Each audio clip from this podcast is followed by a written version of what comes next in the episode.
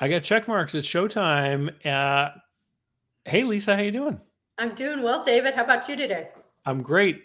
Everyone tuning in, it's it's great to see you. I'm joined here live today by Lisa Forrest from Live Oak Bank, and we're going to be talking about SBA loans, and we're going to be answering questions that people have submitted through the community page. And I've heard from people. Uh, oh, look at that! See, I made I made an amateur mistake right there. Um, we're going to be, I bet I fixed it. We're, we're going to be talking about SBA loans. We're going to be answering questions live. People are filing in right now. Don't forget to hit like, and I'm going to start the show. I'm David C. Barnett, and you're tuned in to Small Business and Deal Making, the podcast, YouTube channel, and blog where I talk about buying, selling, financing, and managing small and medium sized businesses while controlling risk. So, if you're looking to take control of your future through buying a business one day, or if you already own a business and you're looking to grow or exit, you've come to the right place. I talk about interesting things, I talk to interesting people, and I answer your questions every week right here. So, be sure to hit like and be sure to hit subscribe, and let's get to it. Awesome. Now, Lisa, I know that you have quite a following, you know, on social media, on Twitter and everything, but for, for people who don't know you, let's learn a little bit about you. So, why don't you tell us a little bit about your position and uh, the career that you've had because you've been dealing with SBA loans for a very long time. Yeah, very long time. Happy to do that. And I'm all pumped. You have a great intro there, David. So I'm like Thanks. all jazzed up. So my name is Lisa Forrest, and I'm co-director uh, along with my partner Heather Anderson. We are co-directors of Live Oak Bank's sponsor finance search fund lending division of Live Oak Bank and for those of you who, who may not know who Live Oak Bank is, we are really, really well known as being the nation's number one SBA lender, Small Business Administration Lending. My career has been uh, 35 years in SBA lending. I do other things, and uh, you know, I've had a varied career within my my banking journey over the last 35 years. But I've done a significant amount of SBA lending. Right now, with sponsor finance and search fund lending at Live Oak, we um, are providing a lot of help and resources around business owners uh, acquiring, strategically acquiring, as, as you mentioned, David. Uh, there's a lot of business owners that, that are looking to maybe strategically acquire growth by acquisition, but we're also helping um, a lot of first time new buyers coming into the acquisition kind of lexicon and we, we hopefully are providing a lot of resources to, to train and educate and mentor our next generation of entrepreneurs. We have this silver tsunami of sellers that are in their 60s 70s maybe even 80s and they need to exit to access their retirement which is tied up in their small business and that's what my partner heather and i do try to help the next generation of entrepreneur with uh, business acquisition financing and we we do a lot of that through sba Awesome. And so, you know, how many loans are did you approve like last week, kind of thing? Like how how busy is this for you? Yeah. Well, on Friday I got two commitment letters out. If that's that's telling you anything, but um, my my partner Heather and I, as a team, um, we'll do. Last year we uh, loan amount wise, we funded north of two hundred million dollars worth of loans for our business entrepreneurs uh, acquiring companies and there's a smattering of sort of strategic acquisitions in there and some of that was also conventional financing but i would say that we are really active i mean that's a that's a really good clip of of lending for our business entrepreneurs awesome so you just mentioned conventional financing. So mm-hmm. let's make sure everyone's on the same page. And can you tell us the difference between an SBA loan, what most people would term an SBA loan, uh, and a conventional financing? Sure. So let's start with SBA and then I'll kind of compare and contrast. So with SBA, the US Small Business Administration, they guarantee part of a bank's loan that's being, you know, facilitated under the SBA loan program. So what that does is that compels me as a lender to maybe do a little bit more cash flow lending, a little less collateral driven, where the SBA on on there's lots of different programs, but for the 7A program, the SBA guarantees 75% of my loan amount. It's, it's our money, it's the bank's money. You are borrowing directly from the lender, but the SBA guarantees a part of that loan. So it compels me to really delve into the cash flow and and hopefully if we're doing a business acquisition loan hopefully for the, the, the business acquirer, I'm looking at the cash flow versus the collateral. But there's right. lots of other SBA type stuff loans. You can get startups, you can finance real estate, machinery and equipment, working capital. So there's lots of different uses of proceeds for, for SBA. What I specialize in and what I think largely we'll be talking about today is business acquisition. So helping you buy an existing cash flow, if you will. So kind of comparing and contrasting that to conventional. So, so the SBA yeah. basically is a guarantee program that helps take some of the risk off the bank. Absolutely. Okay. That's the idea. And it compels me to give you a longer term, maybe require less down payment. Uh, the, the SBA is going to mitigate and mitigate the collateral gap because there's sort of a backfall backstop with the U.S. Small Business Administration. Not that we're still not, not that we're, you know, analyzing a deal and really relying on our analysis because the last thing we want to do is put someone in a position where the SBA has to come in and and guarantee the transaction. We're not we're not approaching it from that standpoint at all, but it just um, I, I use the word compel. It compels a bank to put a loan program together that is le- less collateral driven. And I'll just segue right into that. That's generally what a conventional loan or a non SBA loan through sort of your just normal uh, usual bank where they're doing a non SBA loan. Uh, they're they're going to be a little bit more concerned about collateral yeah. They're probably going to want more uh, down payment. So they'll providing be providing less uh, senior debt.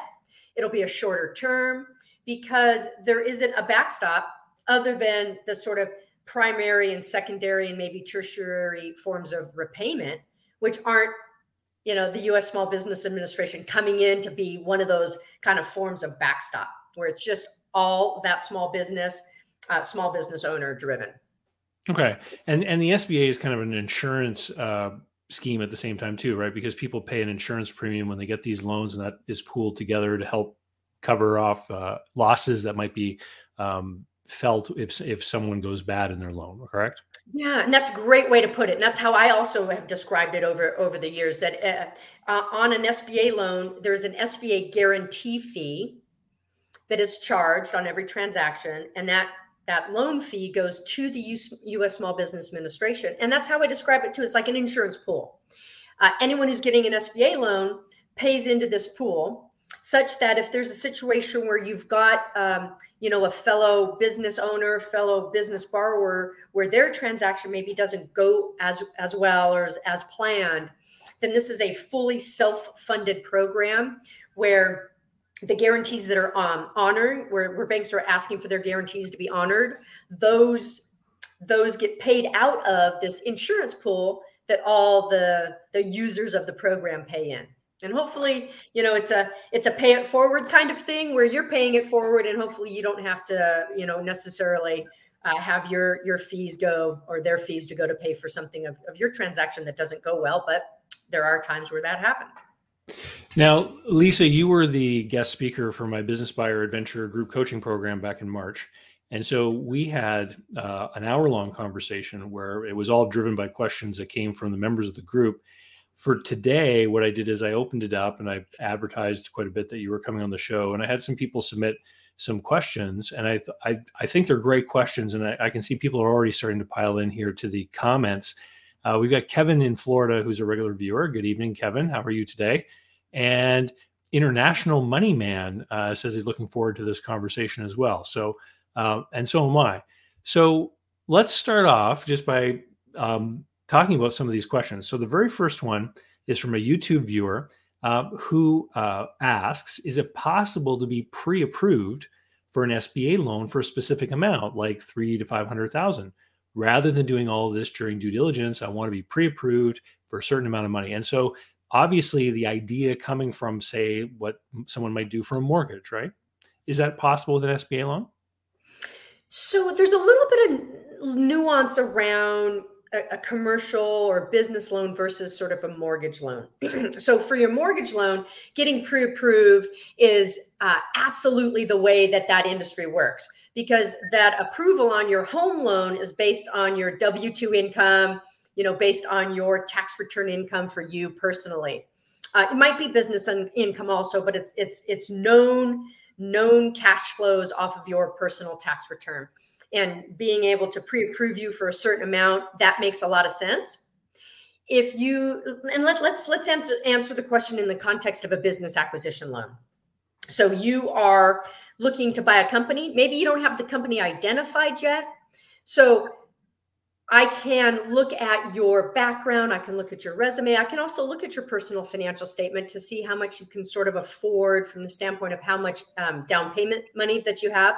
But truly pre approving you uh, before you have a business identified gets a little tricky. Your loan approval, not that's not based on you and your background and your resume and, and all those things I just talked about. It is largely based on the cash flow of the company you want to buy. Yeah. So, can we get a comfort with you as the buyer and all the things that you bring to a potential business acquisition? Absolutely. We can pre-qualify you when we actually have, uh, you know, see that that unique specific business in front of us, and then we can pair up that debt service ability of that company within your background. So pre-qualing when we actually have the business in front of us, it, it's just a better cadence. What um, you know, I, have been asked this question to do before as well, and, and and I think the easiest way to put it is if you're going to underwrite to figure out how much loan is available, you have to be looking at who's paying the loan. With a mortgage, it's easy; it's the home buyer, and you look at what their income is. But when you're talking about a business acquisition, if you don't know who's paying, if you don't know the business, you don't know who's paying the loan, you can't really underwrite it. So, uh, I think that's that's great. That's a great answer. I will say though that that doesn't mean that you shouldn't get started. Right. Knowing who your potential lenders are, getting getting comfortable with with your lenders, getting a relationship started so that that you you know what your bank requirements are and your banker gets to know you and what your skill set is.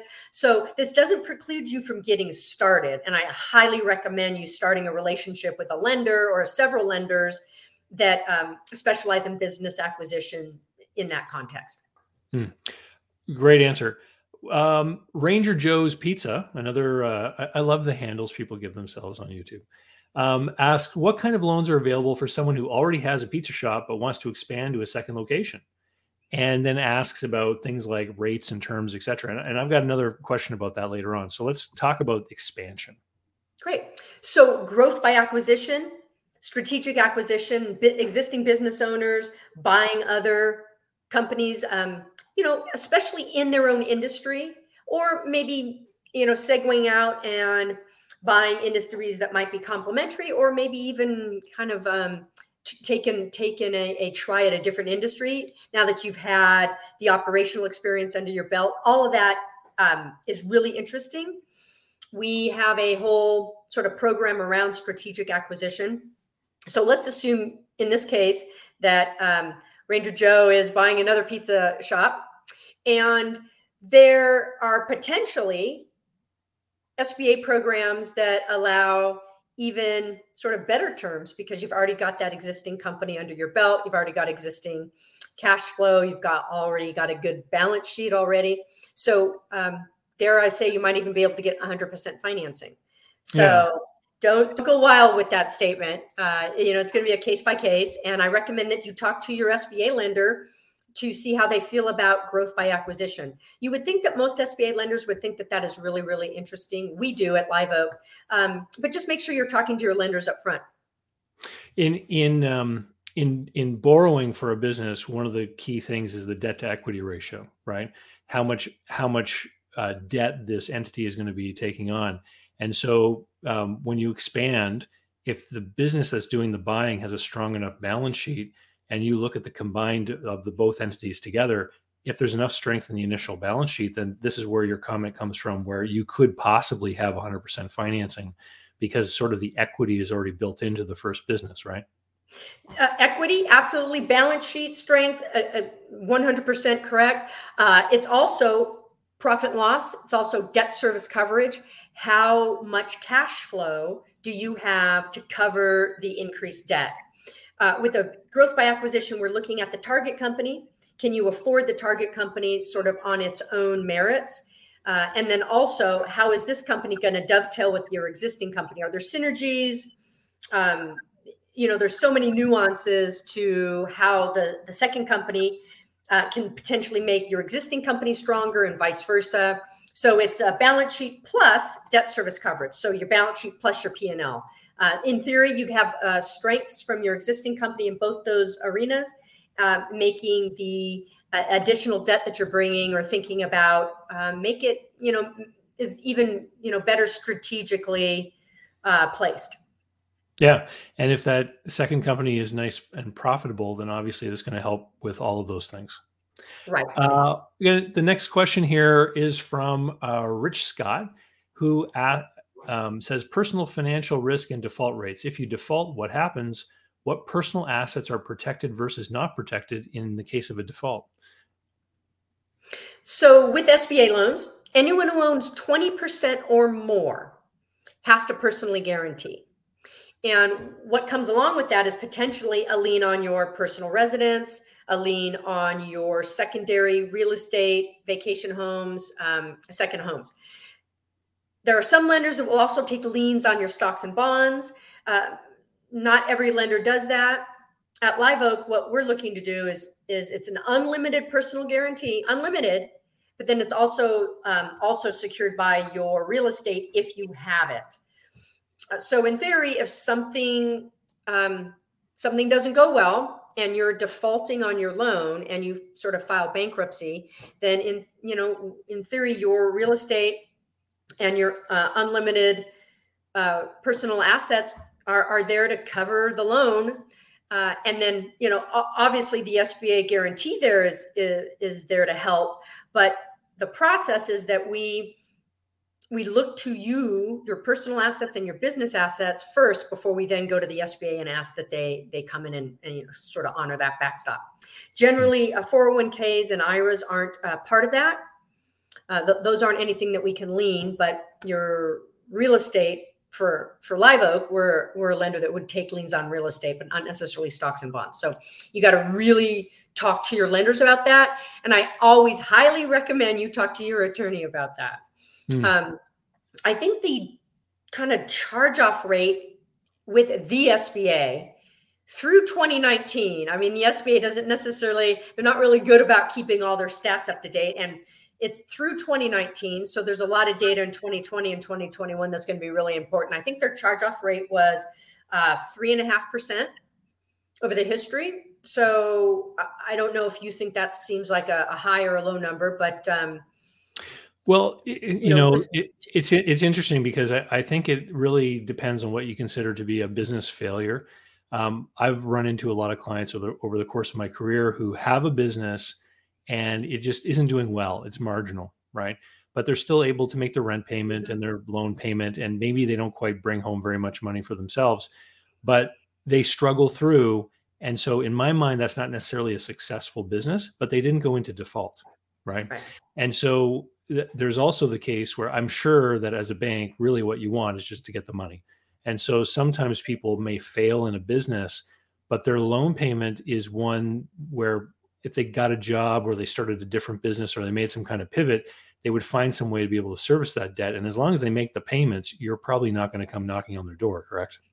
Yeah. And with SBA loans, that is exactly the case. If you are paying your lender as agreed, even if it's from savings or to your point, David, you might not be making a lot of profit, but if you're paying your lender as agreed on an SBA loan, that they'll let you go. I mean, you you, keep doing that. And to your point, um, you know, owning a business is not easy. It is not easy, and sometimes you have to struggle until you get out, you know, sort of the other end. And um, paying as agreed is kind of SBA's bottom line. Yeah. Um, got another another great question here from Michael Daniels, who says uh, it's a it's a long question. I'll summarize. He, and wife, he, and his wife run a business where they have a lot of bills that go out, and it takes them a long time to collect. Sometimes from insurance companies, and sometimes they don't collect, and they have to go after individuals and things. So the question is, if they know that they're owed sixty to eighty thousand at any given point in time, and they'll eventually collect most of that money, how does the SBA look at that? And and when I read the question, I was like, hmm, it, it sounds to me like someone who's used to cash basis accounting, because in an accrual accounting, you would know that you had these receivables and that this is an asset. So when we're talking about receivables, we're, we're talking about operating capital. What sort of SBA attitudes or options are there for operating capital needs? Yeah. So to me, it sounds like you've got a business model that has accounts receivable and we're absolutely used to that and most most businesses do. So for me when i'm hearing that question the first thing that's just coming up for me is line of credit just getting a revolving line of credit from your bank that that that help you with the ebbs and flows of the operating cycle. And having accounts receivable where it takes you 60 days and, and maybe there's even business models where maybe you collect even longer than 60 days but that's just tried and true and and you know that that your client's going to pay but maybe they're on a 90 day cycle. Some of your customers are going to you know pay within 30 or you you know the cadence of your particular company. And that's what a revolving line of credits for for you to to bridge the gap of the ebbs and flows of your cash cycle. Yeah absolutely. And it's it's um, you know receivables are great collateral um, mm-hmm. because what a bank does is they ask you to sign in a, an assignment and if something should happen then the bank gets to collect and everybody of course wants to pay the bank. Although we don't want your receivables. We really right. don't. You know we want we want to give you breathing room. We want you to structure your in a business acquisition context uh, we want to structure a good loan up front so that you have the right amount of debt, equity, and potentially seller note in a second position so that you're you're financing your acquisition well. And then always we're going to consider the working capital that your business needs, one to get you through transition. And then also, per the question, giving you a line of credit that matches the the operating cadence of your cash flow and your liquidity. So having a revolving line of credit and proper amount of working capital is, you know, something that your bank should be doing for you. So uh, at Live Oak, do you guys uh, is there an SBA loan product for the revolving credit, or does SBA do SBA loans just equate to term loans? No, absolutely, term loans for sure, but uh, term you know including term debt for working capital in your loan term term debt structure, but then also revolving line of credit, like a uh, an SBA Express loan, SBA Express line of credit is generally what we're pairing up with a business acquisition uh, term loan? Because I've, I've I've actually seen or worked with more people who've had the working capital added to the term loan, which basically gives you the money up front and you end up amortizing that over the life of the loan. So yeah. o- over time, you end up in a stronger financial position. I guess it's really depends on what sort of cash flow you're aiming for, right? Yeah, and having working capital in your term loan, there's a place for that. And then also, there's a place for having that revolving line of credit as well. And they're facilitating two different things. Generally, in our business acquisition, we're generally giving you a little bit of term loan debt for working capital to get you through a, a certain transition because we know you're going to have certain transition expense and then you can amortize them over a longer period of time. But then also having that revolving line of credit for just that uh, idea of the accounts receivable.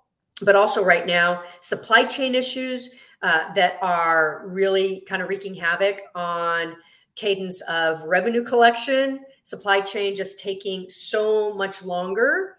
And then also with all the um, constraints on the labor market, um, taking longer and longer to replace employees, things like that. Lines of credit have come in uh, into play even more so to kind of handle some of those not normal disruptions and hopefully um, temporary disruptions that we're seeing out there. Yeah. Um, I, I think that's great.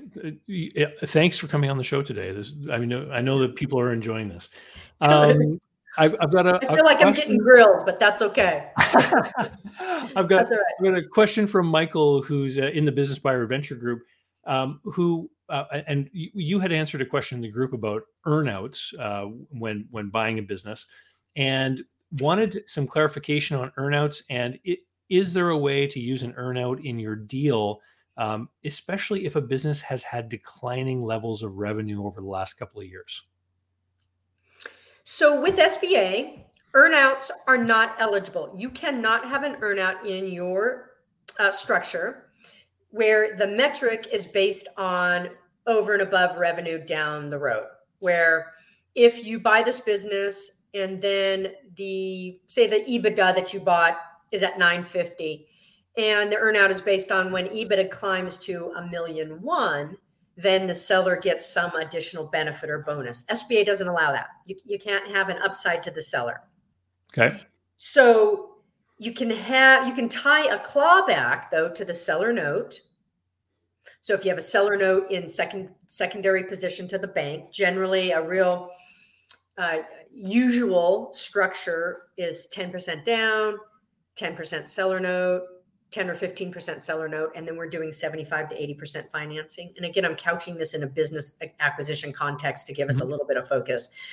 So you can tie a reverse note to this um, metric to the seller note such that if the EBITDA that you acquired is maintained at minimum, that's great. You're paying the seller note. But if the EBITDA that you purchased goes down, you can claw back some of that seller note but the metric is based on existing EBITDA, not over and above EBITDA. And okay. I will say, not knowing anything about the example that was just discussed, a revenue decline is, you know, that's a red flag for me as a lender for a business buyer coming in. Um, without a lot more detail, that would be, you know, a red flag that would have to be, um, you know, really discussed and analyzed very, very much up front. Where um, an earnout. Generally, we see an earnout because the company's doing better. Hmm. You know, and it's it's on a high growth track, and so and, the seller the says promoting the fact that it's going to do even better down the road. Right. Yeah. Right. Maybe a new product just came on, and the seller wants to get paid for something, all the work they just did, but that's not going to come to fruition for another year or another six months. That's generally when an earnout is being requested, not when you have declining trends. Okay. Uh, there's a question that I put on the list here, and, and I see some other people have have um, kind of uh, uh, hinted at this too. Um, given that we're now in a rising interest rate environment, um, what is happening with the rates, and are the terms or options changing because of the increasing rates? Like, uh, are the are uh, fixed versus variable? Like, uh, are there any things that are changing because of this? So like I said, I've been doing this for 35 years, so I've seen a cycle or two. And when you are financing cash flow versus collateral, like like a lender that finances business acquisition, where a cash flow lender and sort of the risk-based pricing on that is variable. It is a variable rate transaction, and we um, at Live Oak anyway um, are really more of a variable rate lender. You should talk with your lender of choice well up front. If if risk, if um, interest rate sensitivity is something that is keen for you, you should be talking to lenders right up front about that. Most lenders are variable uh, because of the you know we're helping you finance cash flow and business transition versus collateral. The one thing that's really interesting, and I think it would probably surprise most people, is that changes in interest rate don't really change your monthly payment all that much. Not that it's not vitally important for you to understand this, and not that it's um, a really um, important topic. The thing that really moves the needle on your monthly payment is term. Hmm. How many months do you have to pay this loan back? And with an SBA 7A loan, you have a 10 year amortization, 10 year term. And that's really what gives you a lot of breathing room to be able to afford a business acquisition uh, structuring it, making sure that we're giving you enough working capital lines of credit. The structure is really, really important to the transaction. Not that interest rate isn't, um, but you know, talk to your lender. Most lenders are variable rate, and I don't envision us uh, changing that and going to a fixed rate. Okay, great answer. Um, I got a question here from someone who's joining us live. Um, can a Canadian buying a U.S. business as an E2 investor qualify for SBA? So let's let's take this in half first. Uh, can people who don't live in the U.S. use the SBA to buy a business in the U.S.? So the rule is 51% or more of the entity of the ownership has to be U.S. citizen. Okay. So you can partner with a U.S. citizen, someone that that um, can be allowed to be in the country permanently. So that's either U.S. citizen or a permanent residency green card. Uh, investor visas and E2 visas generally don't work. You have to have your permanent residency uh, okay. in order to be able to qualify.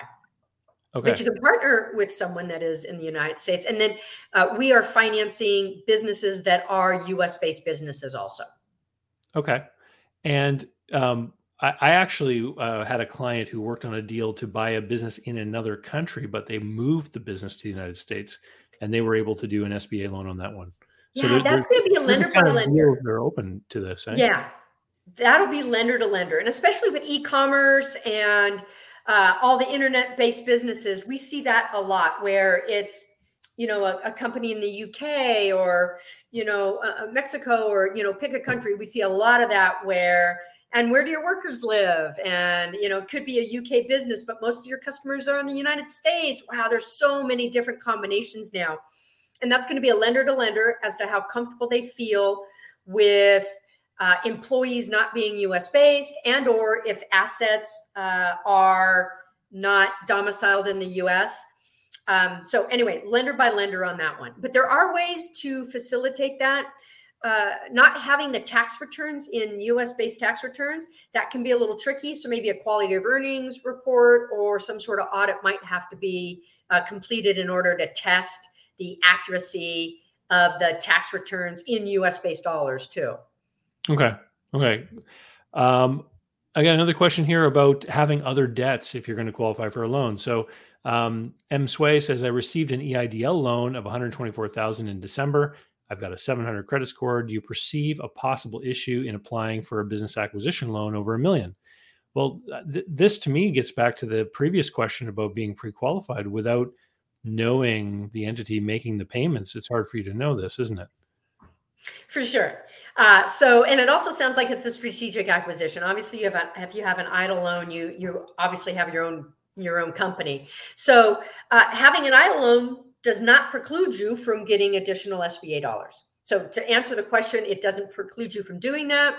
Um, to David's point, uh, whether the loan is bankable or, or you know how um, how we would structure it, it would be based on you giving us actual details about your existing company and then the company you'd like to buy. But you can have an EIDL loan and an SBA loan. Awesome.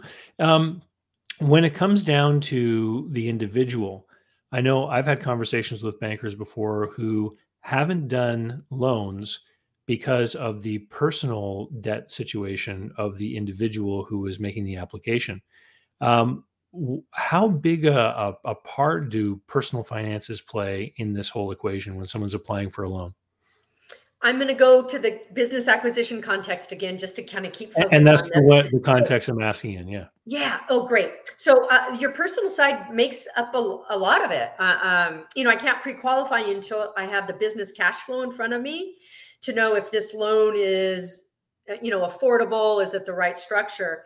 If you have bankruptcies, I would highly recommend talking to a lender up front to to to to know how that lender is going to work with kind of a bankruptcy but the, your personal side your resume your your experience how does that dovetail with this this particular your company uh, is vitally important uh, you know how much cash and what does your personal financial statement look like?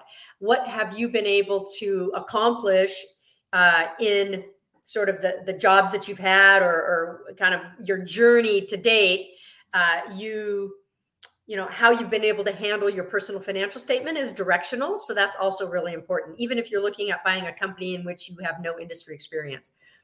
So i don't know if that's 60 40 60% the company cash flow and 40% you 70 30 you know something like that I, have I've suggested to many people that bankers will look at how you manage your personal money and assume that some of those traits are going to carry on into your business life.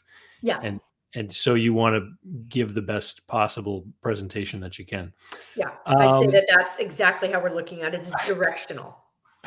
Uh, Scott wants to know how much working capital are you willing to fund within an SBA loan? Is there a certain percentage or limits or or ratio of uh, ter- uh, term versus working capital or anything like that? Yeah, Scott, this is uh, you know this is one of the most nuances nuanced parts to why putting an acquisition deal together is really more art than science. It depends what what business uh, model or industry is it manufacturing or is it you know just um, consulting what's your balance sheet need what do you have a work in progress or do you get paid up front so the whole cash cycle the whole liquidity cycle is going to drive how much working capital is required from a, an operational standpoint, just maintaining the the cash flow cycle, like we were talking about earlier. From the standpoint of the business acquisition structure itself, does your LOI or your purchase and sale agreement is the seller leaving working capital in the business? Are you going to have to buy it, borrow it from me? Uh, is there a combination of you know some amount of working capital the seller's going to leave and you have to buy you know more and more of it from me? You know so many of those nuances come into play. But you definitely have to be working with a lender that is going to consider working capital in your business acquisition transaction. And then it's going to be on a deal by deal basis as to what that sort of right approach is going to be. And it's not perfect it's not perfect i, I will tell you that most uh, business acquisition clients when they move into that ceo seat one of their first comments is, "Oh, I, I probably should have taken more working capital." It's just it's it's definitely art. Yeah. Um, earlier this uh, year, I released a new module into my Business Buyer Advantage program about normal uh, net normal position and working capital.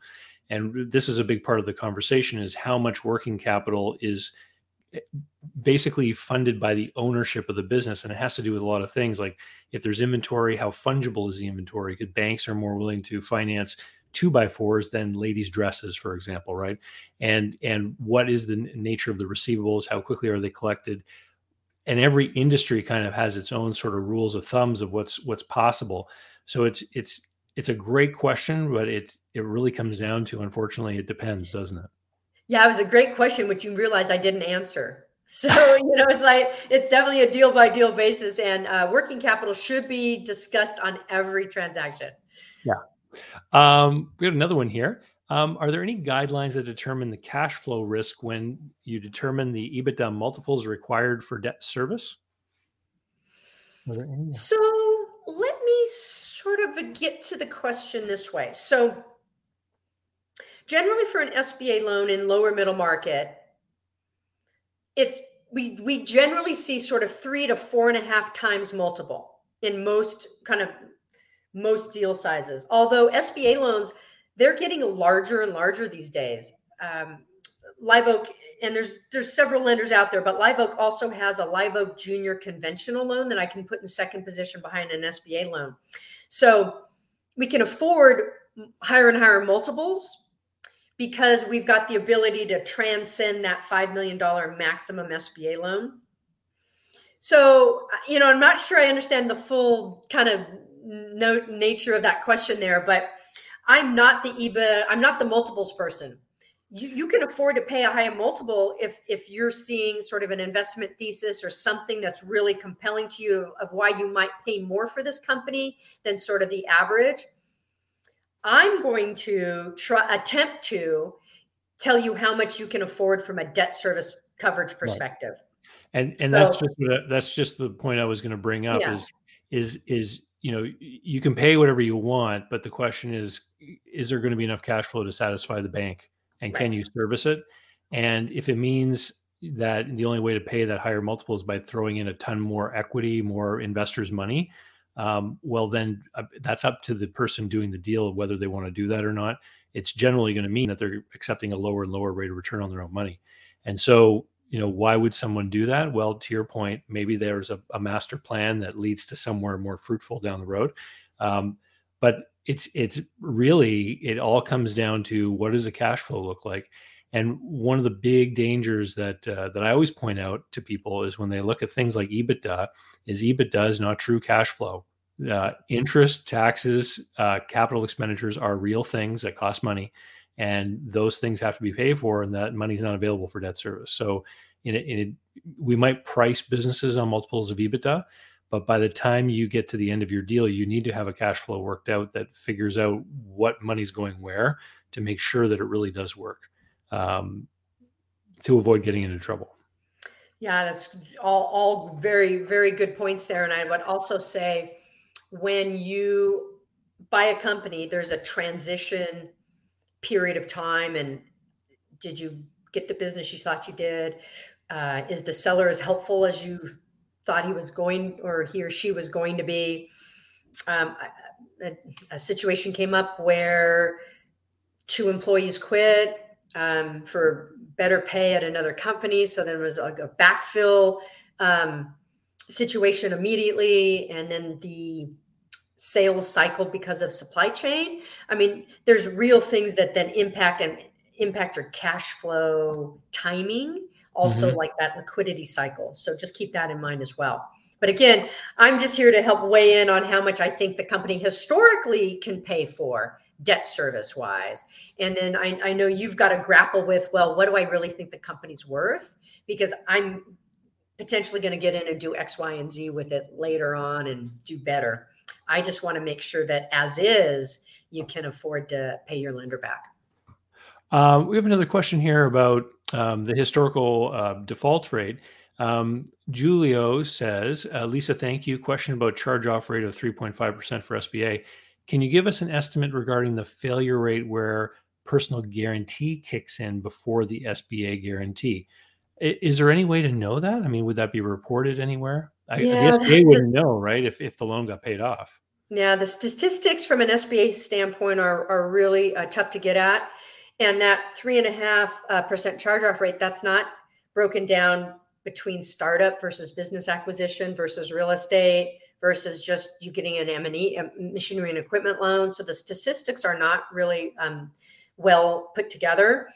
Um, I would say I would talk with your lender specifically that you're working with to find out kind of what their portfolio um, strength is, um, how they work with their clients post close, the servicing relationship with your specific lender. I think that's probably what uh, I would spend some time on. Um, and you know, if you file bankruptcy, it's really hard for us to be working with you, and, and we don't you know, we don't want you to uh, file bankruptcy. We want to try to work with you so that you can move through what you need to move through. But but that's that question you've asked is a very lender specific relationship mm. kind of question. And the statistics from the SBA are not. I can't. I can't tell you. So the you've just said that they don't release a lot of details about the data and break it down into different categories and whatnot. Uh, I'm guessing though that they are using that data as part of their own sort of underwriting criteria um, so, for example, a, a, straight equipment loan would the would the insurance premiums be lower on that than like a seven A cash flow loan, for example? Are you talking to, about PSBA? Yeah, like to reflect no. maybe a difference in the risks. It's, it's all no. the same kind of fee. It's all lumped in together, and they do not keep they do not keep statistics uh, for the use of proceeds. And I wouldn't say that. Well, I'm not going to say what I was just going to say, so I'm going to back up for a minute. well, you, can me, you, can call me one on one for what I was about ready to say. Forget it. Just strike that.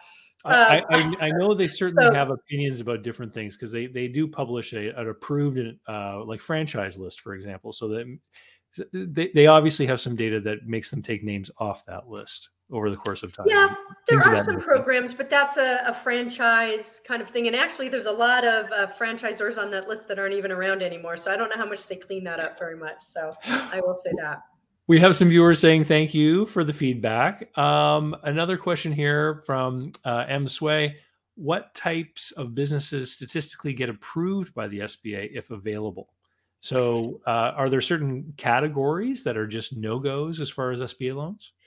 So, yeah, there are some categories that are not eligible for the SBA. Uh, you, um, it, it, has to be a for-profit company. Nonprofits are not eligible. They can't be, um, you know, residential um, investment properties. You, you, you, these have to be owner-user um, um, projects. You, you can't get investor financing. Um, it has to be can't be sexually prurient so you've got to you know you don't want to be financing also anything that discriminates against certain classes if you get on the sba web page there should be a list that you can find about what kind of industries are getting financed which might be interesting to you as far as why you asked the question but um, anything that's for profit. Now, each lender is going to have their various industries that might be more or less hmm. interesting. A lot of cyclical industries, you know, might be on sort of a, a lender's no go, but another lender might be just fine with it. So, um, and, and I'm glad on the website. I'm glad you brought that up because I've I've often had people say to me, you know, I've gone to the SBA website and it says this, and my lender says something else. Right. And and so the SBA has a set of rules, but then each lender themselves also has another set of policies that that are going to lay on top of that, right? And so this is why there is a difference between one lender to another, mm-hmm. as if, if you were to go and talk to several of them, correct? Absolutely. And that's where I recommend where you might not be getting sort of pre-qualified ahead, but you can be having that lender conversation. And then you're going to, you'll get a sense of, oh, if I'm seeing this kind of uh, business acquisition opportunity, I know this lender is going to be a little bit more amenable uh, versus this lender might be a better fit for that. Um, each lender can decide their own risk It'll be, depend on their portfolio performance, maybe where they're geographically located. How big are they? Um, are they in just certain states or certain cities? Um, you know, things tied to like really highly cyclical industries might not be a good fit for one lender, but another lender really understands that. So lots of nuances.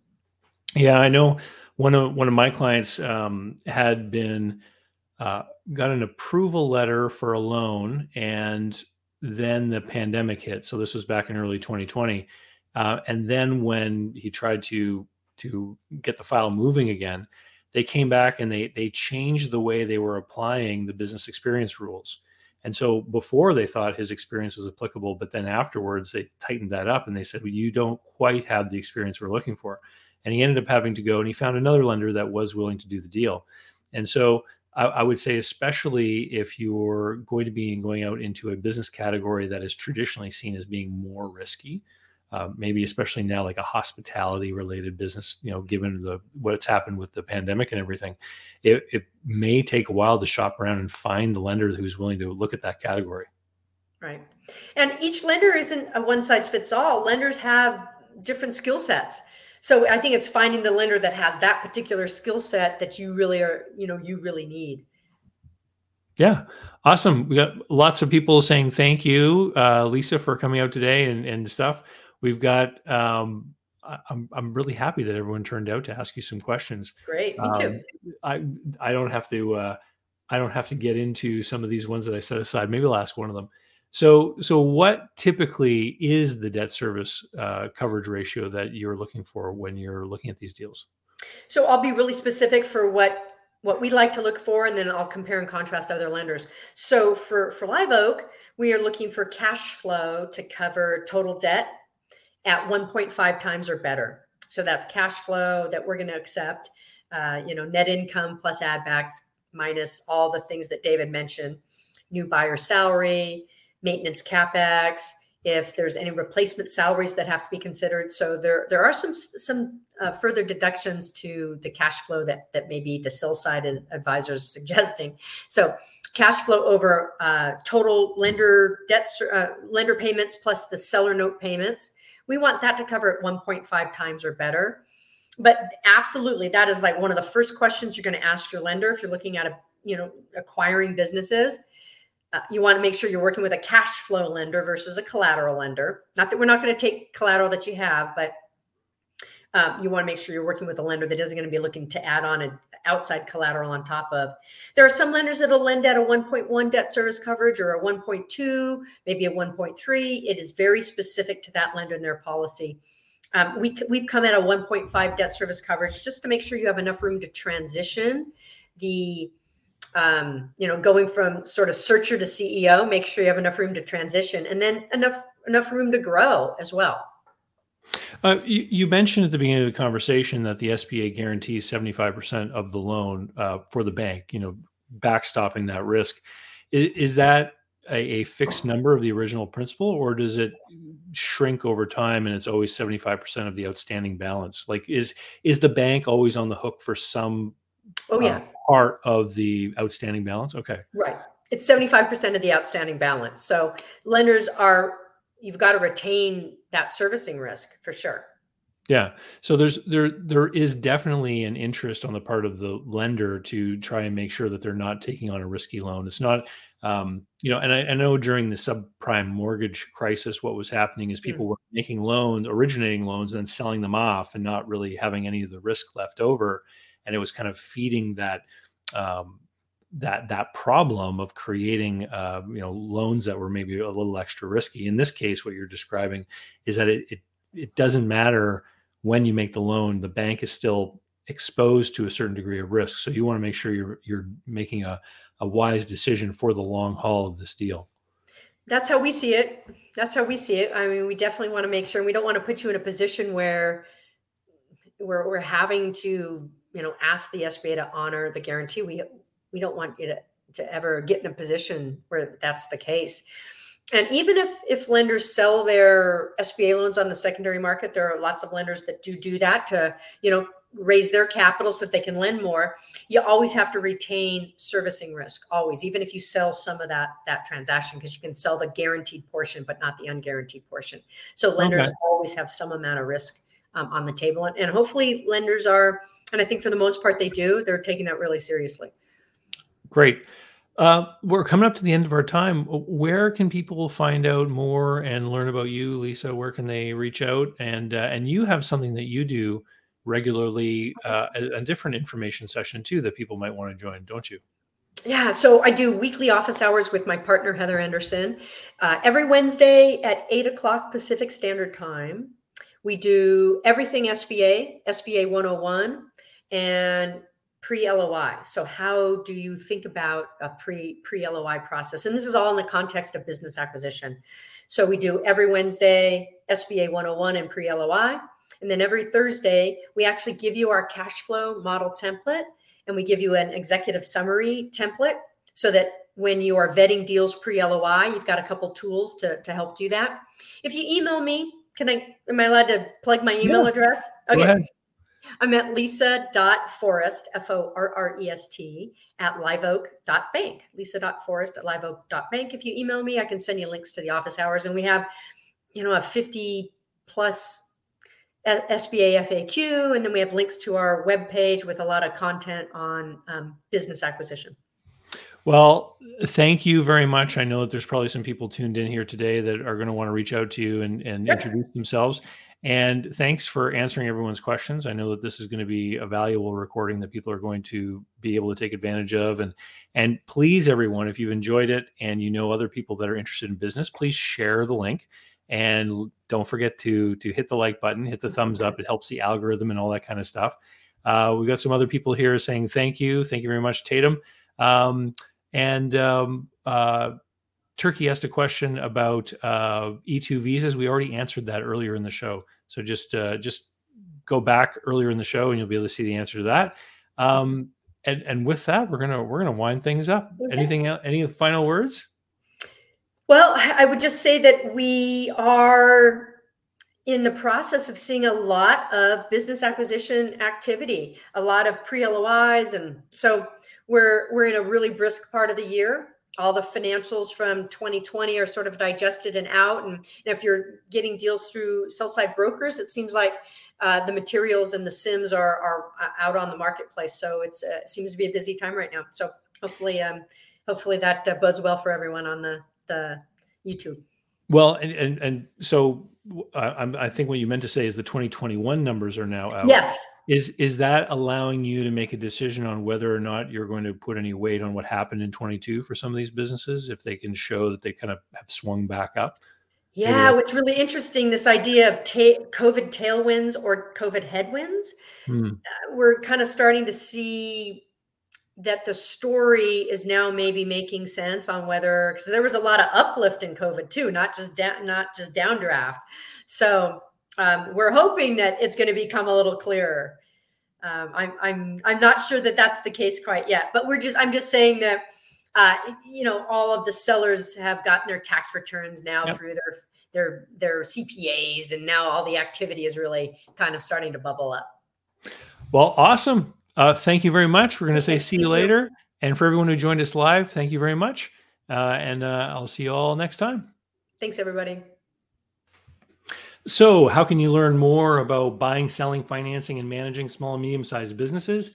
Easy. Head over to my blog site, davidcbarnett.com, where you can learn more about me and how I work with my clients. You can learn more about my books and the online courses that I've prepared for you. You can find out about how to subscribe to my email list, the YouTube playlists, etc. There's literally hundreds of hours of content there, all for free, and I'd love for you to be my guest. Special thanks go out to Jeff Alpaw Customs for being my tailor. Men all around the world can look dangerous just like me with the help of Jeff Alpaw Customs. JeffAlpaw.com. Use the code DCB10 to save. They handle multiple currencies and ship anywhere you happen to be.